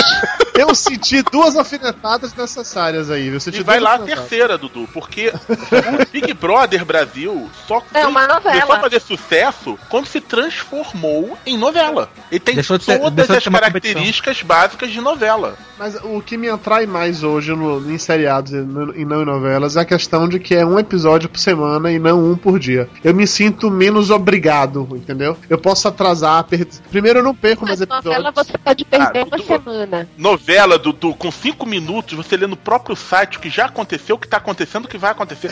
Novela, inclusive, é, é un- é a única ficção que você faz questão do spoiler, que o spoiler é oficial. O site da emissora dá o spoiler. Sim. A revista Tititi também. Não, a revista Titi e essas outras revistas servem como termômetro da parada. O autor quer fazer alguma maluquice, aí deixa, entre aspas, vazar uma informação pra poder ver a reação do público. E aí, dependendo da reação do público, eles mudam. Lógico, é, é a novela sem trocadilhos do beijo gay. Há quanto tempo estão prometendo um beijo gay e não rolou ainda? Porque o público não tá querendo. Depende, no SBT já rolou lá as duas lá se pegando. Foi legal. Mas ninguém assiste novela do SBT. Bom, eu assisti, as últimas novelas que eu vi foram a Pícara Sonhadora Gracinha. e a Maria do Bairro. e Carrossel, né, Rod? O Carrossel, claro. Não, e a Chiquititas também. O Rod, inclusive, fez um programa lá no Mundo Rod só pra falar de, de Carrossel. Super bizarro isso. Nossa, era divertido. muito bom. Sim, sim, sim. mas, mas nada supera a, a novela da Globo que terminou na escola Primeira coisa, o discurso, a mulher falando que estava grávida do aluno que morreu. Depois, duas meninas se beijando. Aí depois aconteceu mais uma coisa nesse sentido. Isso é. é, é uma- uma- Rinaldi, né? É, e o marido era Dan Stuba que enche ela de porrada. Porrada. Muito bem. Nossa, vocês são realmente muito noveleiros. Ô Dudu, é, esse programa vai se chamar Grandes Gordos e Noveleiros? A gente vai fazer um outro só pra falar de novelas antes que o Flávio durma. Vocês falaram que esse negócio de enrolação. Por exemplo, eu acho que a Globo gostou dessa experiência do Astro, porque o Astro não era uma novela tradicional que nem da Globo, que fica mostrando ah, o- é, a praia, aquelas cenas blasé, assim, que não tem nada, não acrescenta nada. O Astro, por exemplo, teve uma, uma vez que no mesmo bloco a, a- a noiva pariu, teve um problema, sei lá, acho que era câncer, morreu, e foi enterrada e tava, depois estavam brincando com o filho lá com quatro meses já, no mesmo bloco. Era uma novela papum, assim, eu falava que era a direção de Quentin Tarantino, porque era blocos sem enrolação. E acho que a Globo gostou desse tipo de, de, de novela, assim, mais agitada, e talvez, quem sabe, nas próximas novelas eles fazem com menos enrolação. Mas a tendência das novelas é essa, cara. Insensato Coração tinha uma velocidade boa. Sim. O- outra coisa que eu me atrai em seriado é que a história começa e termina no mesmo episódio. Obviamente, a gente tem eventualmente arcos, mas não são arcos tão longos assim. E no máximo, no máximo, no máximo, é a temporada de 24 episódios. Então, assim, eu- é- esse é um formato que particularmente me atrai. Varia também. Lost foi um arco que durou do primeiro ao último episódio e ficaram mudando. Foi, foi tipo mesmo do Pescador Parrudo. Mudava, trocava o final, alterava, esquecia alguma coisa. É, mas a, a cada temporada tinha meio que uma história central que começava e concluía e começava outra. Olha, Lost tinha viagem no tempo, com o Pescador Parrudo, tava numa ilha bizarra. Aí, eles pegaram a inspiração com o Banacan, hein? Será que foi por isso que eu gostei tanto de Lost? Pode É, ser. tinha flashback toda hora, um flashback desdizia o anterior. Tinha cara sem camisa o tempo todo. Eu gosto tanto dessa ideia de novela que quando eu só assisto seriados que hoje acabou, já tá muito na frente. Porque daí, sei lá, eu compro o box com, sei lá, que nem House. Eu comprei o- a- as sete temporadas e agora tô assistindo, sei lá, um episódio por dia. Friends foi novela. assim, isso, 24 horas, Big Bang Theory. Eu assisto assim, direto, não aquela coisa de ficar assistindo na TV uma semana, depois ter que esperar. Tá, e aí vai a parte realmente do, do seriado que é um, um troço que me incomoda. Que é como são temporadas com 24 episódios por vezes, demoram meses entre uma temporada e outra. Isso é uma merda. O Walking Dead, por exemplo, a primeira temporada teve só seis episódios, até começar a outra foi quase um ano, velho. Aí é foda pra esperar, eu concordo realmente. É fora que às vezes tem o risco de não continuar a série porque não tá dando uma audiência Aí tão é boa quanto deveria. E aí É, não termina, né? Já não me basta a Caverna do Dragão. Ou uma ideia boa que foi muito mal desenvolvida. Tipo a do, do Flash Forward. Tipo Heroes. É, mas eu acho que o problema de Heroes é que ele também já. já só como saiu de- depois de Lost, já tava naquela onda de querer colocar mistérios e tal. Aí já, já é um outro formato. Não, o problema de Heroes é que ficou uma merda o último episódio da primeira temporada e depois foi ladeira abaixo. É, ainda nessa onda de seriado, eu acho legal como alguns se reinventam com o tempo. A franquia mais duradoura de todas lá, que é Lei e Ordem. Eu não sei se alguém aqui assiste Lei e Ordem. Alguém assiste Lei e Ordem, não? Não, eu só sei que o Mr. Big tá lá. Esteve, não está mais. Ah, sério? É, o legal de Lei Ordem é que de tempos em tempos eles mudam o elenco, porque a história continua sendo história de investigação, policial, tem delegado, tem advogado, promotor e tal. Eles mudam os personagens, uma coisa meio malhação assim. A cada dois, três anos eles mudam o elenco todo e recontam as mesmas histórias. Mas é uma parada interessante, assim, eles conseguem se reinventar. Isso é um negócio que eu gosto. É, tem Doctor Who também, que muda o pro- protagonista, apesar de ser o mesmo. Que Rod Reis é apaixonado por Doctor Who. Uhum. Ó, Doctor Who é a melhor coisa de- da TV. Doctor Who, que em português seria Johnny Ken? Isso. A queda veio voando, não sei como ninguém cortou.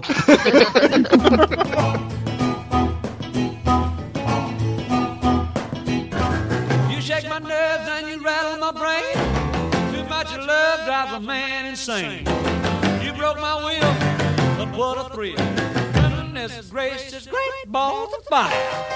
Programas com gordos. O Rod tem um que ele gosta muito, né, Rod? Que é o Men vs Food. Fale-nos um pouco sobre esse programa, Rod Reis. Não, Man vs Food é o programa que meu sonho é fazer a versão brasileira.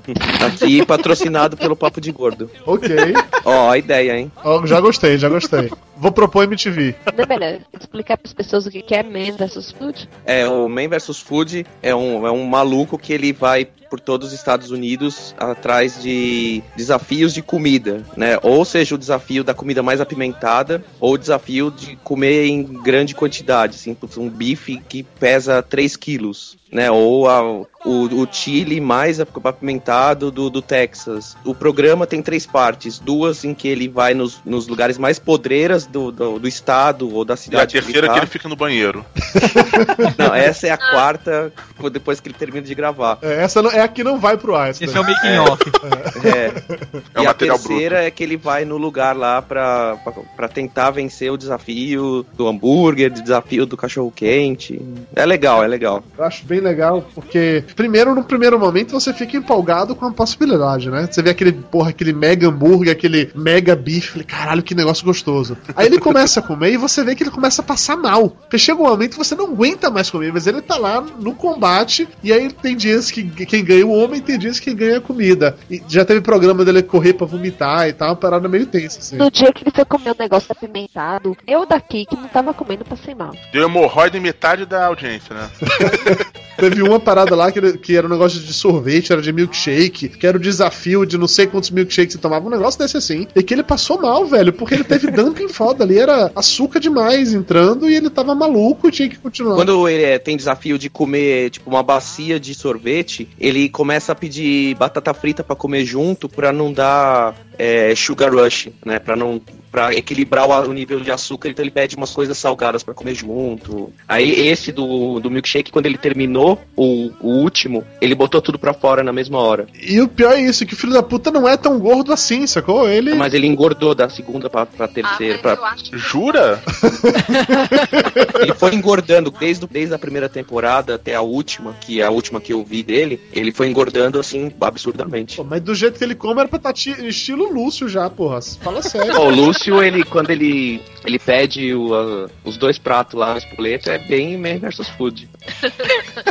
É, tão light assim, achei que era mais, mais Outra complicado. que, tive- que tem gordo também é a da Nazi Diet. Adoro ela. Qual? Qual? Nazi Diet. Ah, Nazi Diet, a nazista lá da dieta, aquela do GNT. É que o nome não é esse, na verdade, o nome do programa é outro. É, eu não, eu não sei o nome da mulher. É, é uma ela velhinha magrela? Diet. É, velhinha isso, magrela, Ela é a isso. A velhinha magrela que fica analis- analisando a merda de todo mundo do programa? Isso, isso, É isso. Isso mesmo. Ah, cara, se eu encontro aquela velha, eu encho de tapa. Cara, adoro. Mas não penso duas vezes, cubro de porrada. É, só vou escutar o que ela fala o dia que ela, ela olhar a merda dela e falar que tá cheirosa e com a consistência boa. Não, e o shape também, ela fala do shape. Fala do quê? Do shape, do formato do cocô? É sério? É, do formato cocô. E a melhor parte da, da história é quando ela pega e coloca assim. é, é, Essa semana mesmo eu dei muita risada. Porque ela pega uma mesa e coloca tudo que você comeu ao longo da semana, né? Então. você que pegava, você- colocava cocô na mesa. Hum, Não, bota tudo que você comeu na semana. Aí não sei quantos quilos de chocolate, não sei quantos, não sei quantas pizzas, não sei quantos litros de refrigerante, blá blá blá. Aí teve uma, uma escrota. Ela virou assim: Ah, você. Você não fica enojada com essa mesa, gordinha? Eu não, eu tô achando deliciosa. Posso comer?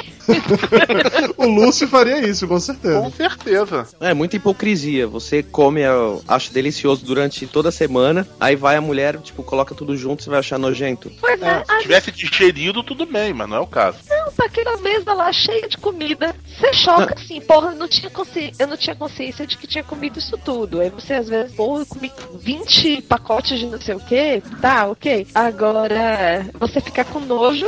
Então, mas assim, é, o que eu acho que, que é a questão toda desse programa é porque a, a gente é muito normal. Isso eu falo com convicção, perto das pessoas que aparecem nesse programa, que são pessoas que É verdade. que elas só comem suspiro e só comem batata frita e só comem, tipo assim, a pessoa não tem nada na, na, na geladeira porque ela só pede comida indiana. Então é, é um nível assim muito acima de doença mesmo, que aí eu, eu até concordo com ela.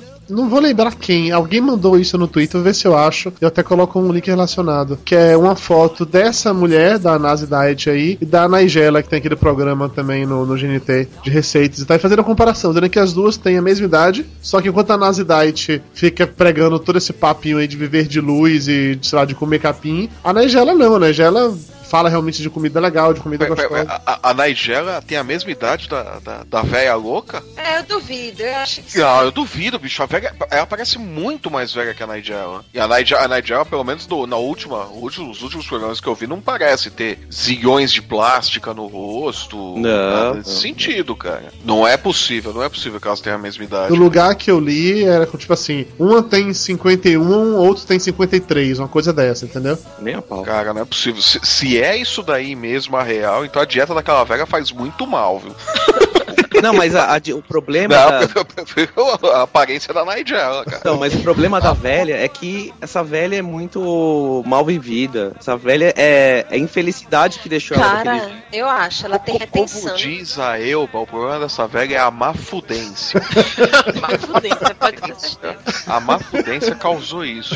Você vê que a Nigella, ela, quando ela cozinha, quando ela come, ela tem um, um tesão tão grande do que ela tá cozinhando. Ela enfia o dedo assim e dá aquela lambida na massa do, do, do bolo. A Nigella, a Nigella é gorda fazendo comida, né? não tem jeito, cara. Gorda é aquilo lá mesmo na cozinha, Não, pô. e sem contar que higiene zero, né? Esqueça essa história Ah, de higiene, tá essas isso. Mas, e lá. você vê alguma mãe cozinhando diferente do jeito que a Nigella cozinha? Não. É, pois é. Tá correto. O programa dela é ótimo por causa disso. É autêntico, né? É uma, mama- é uma nona mesmo, uma mama cozinhando, né? É daquele jeito lá, porra. Indo no extremo oposto, o Gordon aí lá. Sinceramente, eu não teria coragem de ir no restaurante daquele cara, não. Porque ele é tão mal-humorado, ele trata tudo tão mal que eu tenho certeza que as pessoas cospem na comida dele. É o Flávio? Eu acho, que, eu, acho que, eu acho que ele cospe na comida das pessoas. É. Não, eu acho que os empregados cospem quando vou entregar pra ele, pra ele. Caralho, para, para, para. Acabei de achar aqui. É isso mesmo. A Wikipedia, a Wikipedia das duas aqui. Uma nasceu em 59 e outra nasceu em 60. É sério. É, então a, die- a dieta da velha lá é um horror, cara. Olha o aspecto que ela ficou. É, mas esse negócio de ficar olhando o cocô não dá certo, não. Tem que viver a vida. A vida tá aí pra ser vivida. Ah, certa tá na Nigella. Caralho, que surreal, velho. É demais. Caraca. Mas o, o- voltando ao, ao Gordon, uma coisa que eu tava vendo é que é muito teatral a, o programa dele, as coisas que ele faz, é tudo muito teatro, né? Aquele Kitchen's Nightmares é um teatro terrível que ele faz, né? O, o esculacho que ele dá, o, a- o modo como ele critica a comida. O Hell's Kitchen também é extremamente exagerado. Aí tem cara- aquele, mas, aquele Masterchef que é o novo que apareceu agora, ele não tá tão, tão escroto. Sim, tem isso daí. Você pega, tem um programa que ele faz, foi uma série de programas, a a Escapada de Gordon para a Índia, onde ele ficou comendo, fazendo comida na rua, onde ele ficou comendo na rua, condições de asseio zero, eh, limpeza, eh, vigilância sanitária fecharia metade dos lugares onde ele esteve, onde ele comeu, e ele feliz da vida, ele super contente de estar lá, de estar vendo a culinária na Índia, de estar sentindo como que era a- comida, como que era essa coisa da comida de rua e tal. Ou seja, ali ele estava sendo autêntico. Até parece que ele tava é. Ele ia xingar a, a indiana lá, a tiazinha, cozinhando, né, fazendo curry pra ele no, no chão, sentada no chão. né? Exatamente, exatamente. E ele vai, tem, tem no, no último programa, ele vai cozinhar na rua, né? Com, com um cara que fazia um prato que era é, Ah, o eu rei sei, da rua a- lá da cidade e A, a tal. tal e- da marmita que ele vai co- compra um pedaço de carneiro, coloca numa ba- um negócio de num pote de cerâmica que não estava lavado, enche Uhum. de vegetais com casca e tudo, sem lavar e dá pro cara Uhum. colocar lá no meio das cinzas de uma de uma terma, alguma coisa assim. Uhum. Esquentava É isso mesmo. a água pra galera. Isso mesmo. Quer dizer, e nesse programa ele tá feliz da vida fazendo tudo isso daí, ele não tá criticando, ele não tá nada, nem comentários a respeito disso daí ele faz. Então, os outros programas que ele faz é muito teatro, é muito teatral. Porque um cara que controla uma cozinha como ele faz no Hell's Kitchen, não segura funcionário nenhum e não mantém restaurante. A verdade é essa. Verdade. Tá? Você Ah, fica eu não berrando tiro- na- se eu você não fica tiro berrando muito a orelha razão de dele. chefe da... Não, mas se você fica berrando na orelha de Mas o pessoal é muito ele burro. Mas o pessoal é Tá, muito burro. Ali, ali ele escolhe a dedo, o pessoal é muito burro, o programa é preparado pro pessoal fazer cagada. Numa situação real, de cozinha mesmo, se o Gordon ficar dando aquele monte de berro que ele dá com um sous-chefe de verdade, ele leva uma facada no peito. A paciência do cara acaba, porque ninguém pode. Você não esculacha ninguém assim. Ah, mas Numa não, ninguém que vai entrar na cozinha do Gordon realmente pra trabalhar vai servir frango cru, vai deixar, tipo, Claro a carne. não. Ah, mas vem aquela coisa do teatro, porra. O- os fogões ali são preparados para não cozinharem direito. Temperatura não é exata. O que, que você quer me dizer então? Que o Gordon não é o Roberto Justus? Exatamente. Ele não vai falar, you're fired. Ah, então acabou a magia. Acabou a magia. Não posso dizer que, ele- que ele não é aquele mau humor todo, né? É aquela coisa da magia da televisão, né? A televisão mente pra, pras pessoas. Ah, né? tira o Jimmy Oliver. Ah, o Jimmy Oliver eu acho meio nojento também. Ele não lava a mão pra. Mas é, o Jamie Oliver é mais autêntico, cara.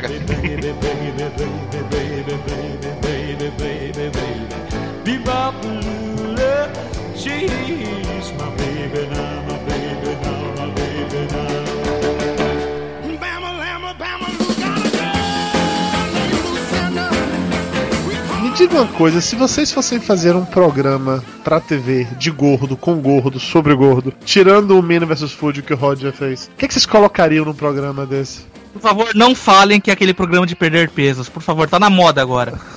Quem aqui falaria de um programa de perder peso? Eu cheguei à conclusão que a Glow, a Glow chega e fala: Ah, estamos perdendo audiência, tá na hora de fazer algum programa que fale sobre perda de peso. É sempre assim, é impressionante, me dá desespero isso aí. Eu tinha vontade de fazer um programa, estilo como tinha um, um- um João. Acho que era o João Gordo, tinha um desse na MTV, que ele ficava fazendo comida, né? Cozinhando e entrevistando as pessoas e tal. Mas aí começou com Astrid, na cozinha. Não sei. Mas assim, eu tinha vontade de fazer uma parada dessa. Imagine. Ana Maria Braga faz isso. Pois é, pois é, mas a Ana Maria Braga é chata. Imagine o Flávio fazendo isso. É, a Ana Maria Braga fala, só que fala sobre a cozinha, né? Ela não fala entrevistando a pessoa, sei lá. Quem faz isso é a Angélica também, né? Ô, É, Dudu, estrelas. Ô, Dudu, É. mas por que, que você, quando você não vier aqui pra Campus Party de 2013, se o mundo não acabar, você faz um podcast nesse jeito é, na cozinha do, do Flávio? É, vai ser assim. Os rumos do peso. O Não, mas eu acho que a gente podia fazer um tipo o tour gastronômico, assim. São 24 episódios, 24 lugares pra você se panturrar. Ó. Vocês fizeram esse ano, não fizeram? Um tour gastronômico? Depende, esse ano é qual? Mas seria um, seria um programa interessante também. um programa legal de fazer seria você pegar um. Tipo um. Esse A Liga que tem no. Da Band. Na, na Band que divide, pega um tema e bota quatro, quatro repórteres pra, pra falar. Você pegar um, um tema, um, Uhum. um tipo de, de, de ingrediente, qualquer coisa assim, e dividir quatro pessoas pe- por quatro regiões do, do país. Tá eh, 10 reais e analisar. cada um. É. Não, al- alguma coisa nesse sentido, tal. É, um fala de batata Vamos- vamos fazer frita, um programa- outro de batata Na- sauté, quatro- nas, quatro, nas, quatro regiões, nas quatro regiões do país fazer um, um apanhado de o que, que você consegue comer num- com determinado valor que você tem Galão. máximo que você pode gastar ou, ou alguma coisa do gênero, ou um ingrediente de o que, que dá pra fazer em cada uma das regiões. Então, acho que é um programa de exploração culinária que seria interessante. Se alguém quiser patrocinar o Papo de Gordo. É, estamos aí, viu? aí. Publicidade arroba papodegordo.com.br E a ideia tá registrada. Quem fizer alguma coisa desse tipo vai ser processado. Devidamente, exatamente. Ô, Dudu, eu, você viu que no, no Burger King tem agora aquele, aquela, aquele pão com quatro carnes, né? Sim, eu já vi. Não comi porque eu não tenho mais estômago pra isso, mas eu já vi. Que é que Não, tem? porque eu pensei em filmar eu tentando comer aquilo e jogar no, no papo de gordo. Ah, mas não é tão difícil, Rod, você conseguir comer o sanduíche com quatro carnes. A não ser que seja uma carne monstruosa, não é tão difícil assim, porra. Tem no refrigerante, vai tudo. É, besteira, você tem estômago, Não, é, porra. tranquilo. Ô, Dudu, o Rod tá querendo que a gente pague um lanche do Burger King pra ele. Ah, É tá. a parceria, a parceria. Você troca por um link? Meu estômago por um link. É, cada um come uma coisa diferente pra, por um link, né, Dudu?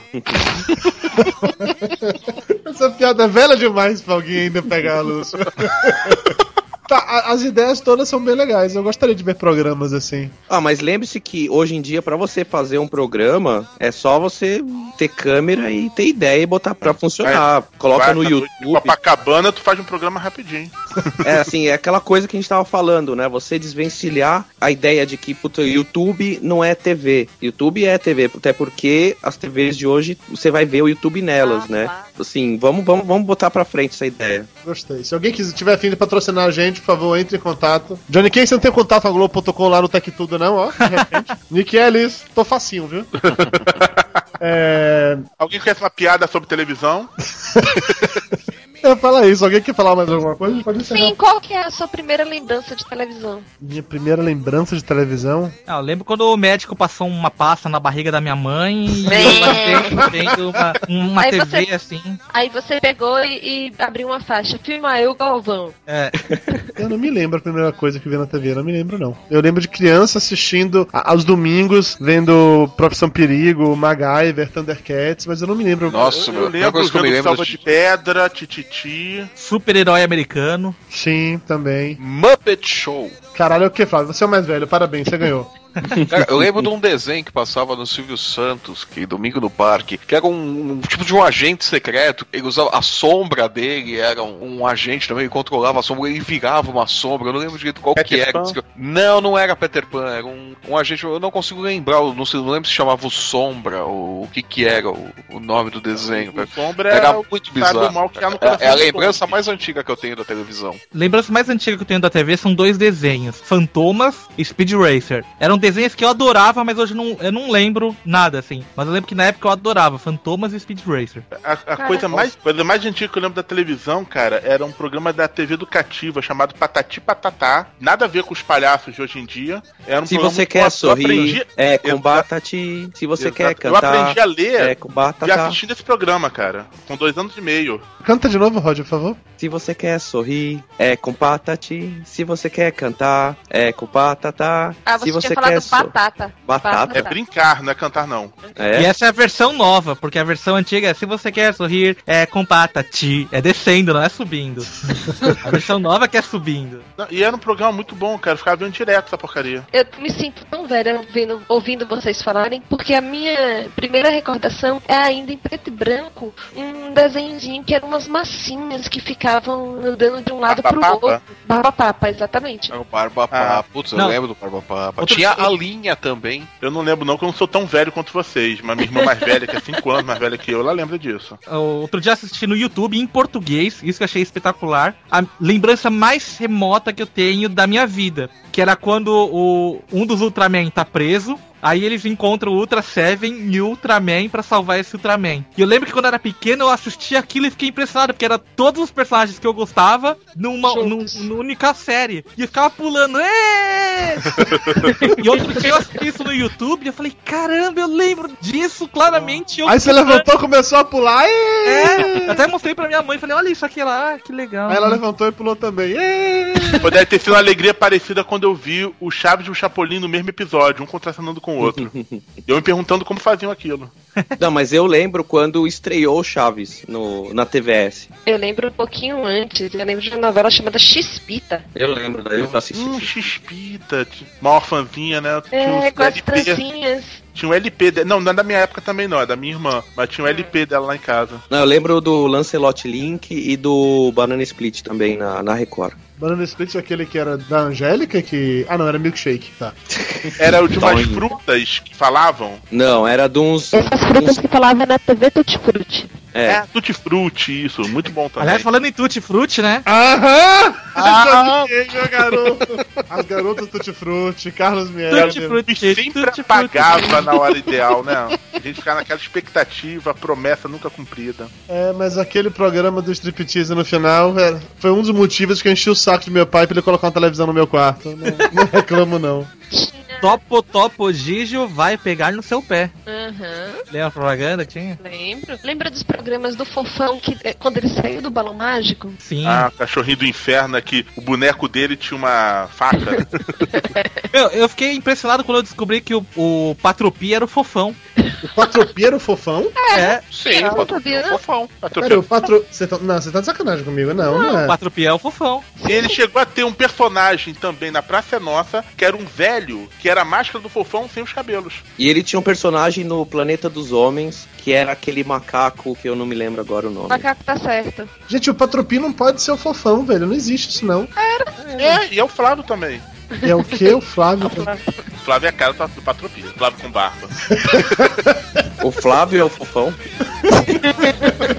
Porque o Flávio tem uma, uma faca embaixo da cabeça?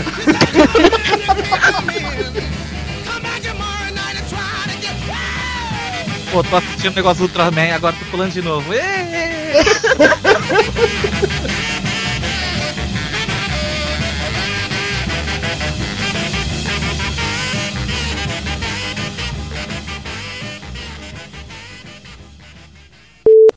Uhum. Alô? Rodney! Essa fala é minha.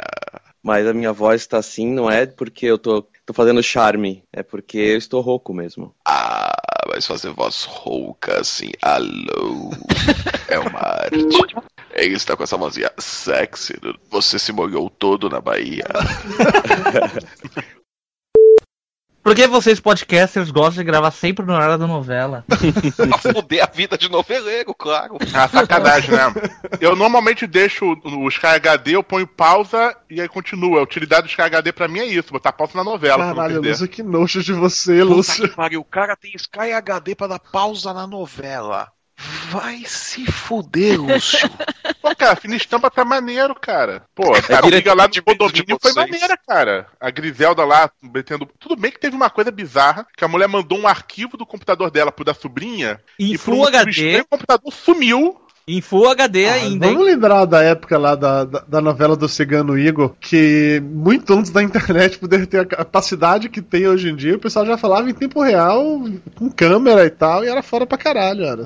Ah, e eu e o Johnny que somos duas bichinhas noveleiras, né, Dudu? Porra, mas, não, mas naquela época eu assistia novela, velho. Não, mas naquela época todo mundo era bichinha noveleira. É, exa- Não tinha TV a cabo, né? exatamente isso, exatamente isso. Sem É. queimar pauta, sem queimar pauta. Mas eu não entendo, porque tem gente que tem preguiça de ler, mas vlog dá mais audiência que podcast, parece. Porque vlog você não tem que ler, né, porra? Você aperta play e fica lá, tá só assistindo. Ah, mas você tem que ficar na frente da TV. É, mas é exatamente do- por isso que tem mais audiência. Tipo TV, né? O cara tá no computador, mas tá vendo TV. Uh... Por exemplo, hoje eu, fiquei curioso de falar, putz, como é que dipirona sódica funciona, né? Falei, ah, vou procurar no YouTube. Aí descobri um vlog de farmacêutico. e eu assisti vários episódios enquanto eu não começava a novela. Enquanto esperava a novela é foda. Esse aqui que vocês vão gravar hoje, vocês vão subir quando? Ano que vem. Ano que vem? Sério. Porra! A gente tá gravando programas pra ter até abril do ano que vem. Ô, louco. Porque no final do ano agora eu tô me mudando, então devo ficar pelo menos um mês sem conseguir editar ou gravar ou algo do gênero. Além disso, vai juntar final de ano, Natal, Réveillon, mais eventuais férias que a gente merece também, né? Ó, então eu não vou nem falar que eu tô gravando no iPad, porque vai ficar defasada até ano que vem. Tô gravando no meu iPad 3. é, eu vou- só se eu falar isso, falar, não, eu tô gravando aqui no meu iPad 4 com o meu microfone wireless. Não, eu fiquei, eu fiquei muito decepcionado com o final de Fina Estampa. Tipo, nem, nem passou ainda. Já... Flávio, canta a musiquinha do Patropi. O Patropi tinha uma musiquinha, não tinha? Patropi era se você quer sorrir, né? Ah, não, Patropi, não lembro. Eu confundi com o Patati e Patatá. Ele tinha uma paradinha que ele. É, nas voltas que o mundo dá é pra daqui, é pra de lá, e nas voltas que o mundo deu e dará. Hoje você parece que não sei, é pra daqui, é pra dali, é pra de cá, é pra de lá, e nas voltas que o mundo dá. Ok, com essa a gente acaba o Papo de Gordo. Muito obrigado pela participação de todos vocês. Lúcio cantando, não, por favor, por favor, sério. Papo de Gordo. Com a gente é menos comida e mais conversa.